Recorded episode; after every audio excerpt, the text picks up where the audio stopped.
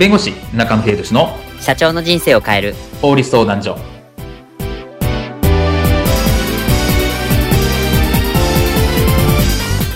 こんにちは弁護士の中野秀俊です。こんにちはアシスタントの堀内隆です。この番組は IT 専門の弁護士中野秀俊がこれはすぐに使える法律主に企業法務の知識を分かりやすくそしてちょっとコミカルにお伝えする番組です。よろしくお願いいたします。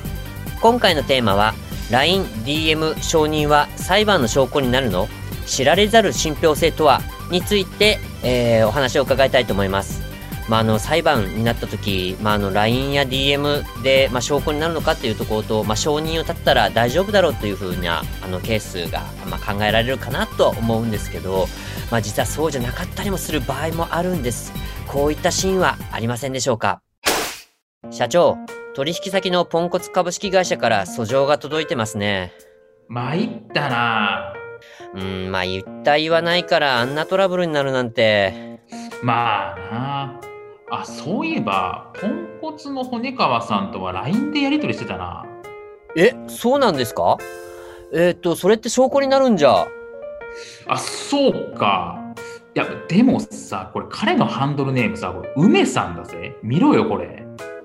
本当だ。なんで梅さんなんでしょう。あーでも確かに骨川さんから OK の返事がありましたね。まあ、ね、ハンドルネームの梅さんはともかく、これ証拠として提出しましょうよ、社長。そうだなじゃあちょっとスクショを撮っといてくれあれ？社長、このキャバクラでの写真、社長と骨川さんとですか？あーやめやめやっぱり証拠で出せないおい、別の意味で証拠握られてんじゃん。はい、えっ、と、今回のケースは、えっ、と、届いた LINE や DM は、まあ、裁判の証拠になるのかっていうところなんですけど、まあ、LINE、さっきのね、寸劇のように、LINE だとそのハンドルネームが、まあ、ちょっとね、本名と違ったりするんですけど、まあ、こういった LINE とか DM ってそもそもこの裁判の証拠になり得るもんなんでしょうか？そうですねあの前提としてこれ民事裁判をまあ想定したいんですけれども、民事裁判ならまあお金返せとか、うんえー物返せみたいな、うんいわゆるまあ一般の市民同士の争いみたいなことをちょっと今想定はしますと。はいでそれを前提とした上で、まず民事裁判はですね、何でも証拠になるんですね。なので、まあ LINE の DM だろうが、はいまあちょっと紙切れだろうが、はいもうインターネットの記事だろうが、もう何でも証拠になりますというのがまず大原則であります。へー。まあ DM だったりとか、はいでもそこは証拠になるので、そこは証拠として裁判所に提出できるというのが民事裁判のルールになっています。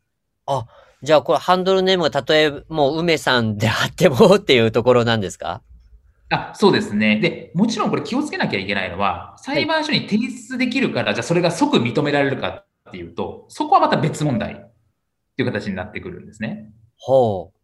証拠として認めて、それを、じゃあどういう証拠の、まあ、価値っていうんですけど、信用力があるのかうんっていうのは、もちろん裁判官が最終的に判断するんですけど、はい。そう証拠として提出すること自体はできると。そういうイメージ。なるほど。じゃあ、証拠としては提出できるけど、じゃあ、証拠として、まあ、いわゆる信用力があるかどうかっていうのはまた別問題というところなんでしょうか？あそうですね。もちろん、例えばじゃあインターネットのウィキペディアはもちろん記事は出せるんですけど、はいそれがそのまま本当に信憑性があるかどうかは、ちゃんと主張をして、で、裁判官を納得させなきゃいけないっていうことが、まあ、作業が待ってるかなというところですね。なるほど。まあ、より確実性のある証拠でないと、まあ、その信用力っていうところはまた別問題として扱われるというところなんですね。そうですね。なので裁判の場合はどういう証拠を集めるのか、さえ証拠に対してどういう、まあ、意味付けっていうんですかね。これはこういう証拠だから信用力があるんですよっていうこともまあ言わないといけないという形にはなります。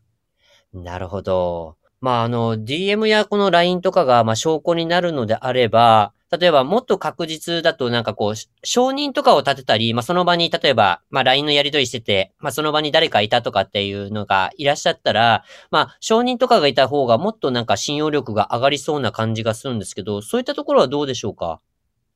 もちろんあの証人っていうのも証拠になるんですね。で、はいテレビドラマで見るようなあの証人尋問っていうのも実際裁判で行われます。はい。なので、もちろんそれはそれで証拠になるんですけど、はい気をつけなきゃいけないのはですね、やっぱり証人って、まあ、嘘をつこうと思えばつけちゃうんですね。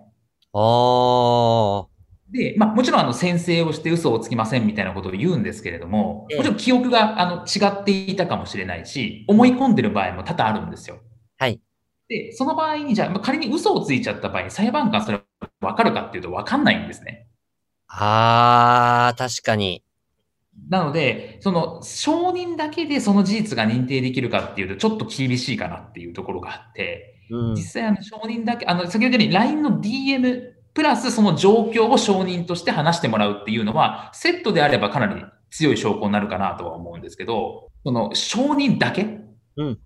証人だけしかいませんみたいな話になってくると、なかなかそれを認定するのは難しくなってくるかなっていうところになります。なるほど。まあ、状証拠というのが、まあ、一つだけとか、例えば証人だけとかっていうのはちょっと厳しいので、そういった状況証拠を、まあ、たくさん積み重ねた方が有利になるというところでしょうか？そうですね。やっぱりその裁判官としては神様ではないので、はいやっぱり後から見て見返せる証拠うんというのが大事になってくるので、例えば書面であるとか、まあ、LINE の DM もそれは一つの履歴として残っているので、そこは一つあるかな、客観的証拠になるかなという形ですね。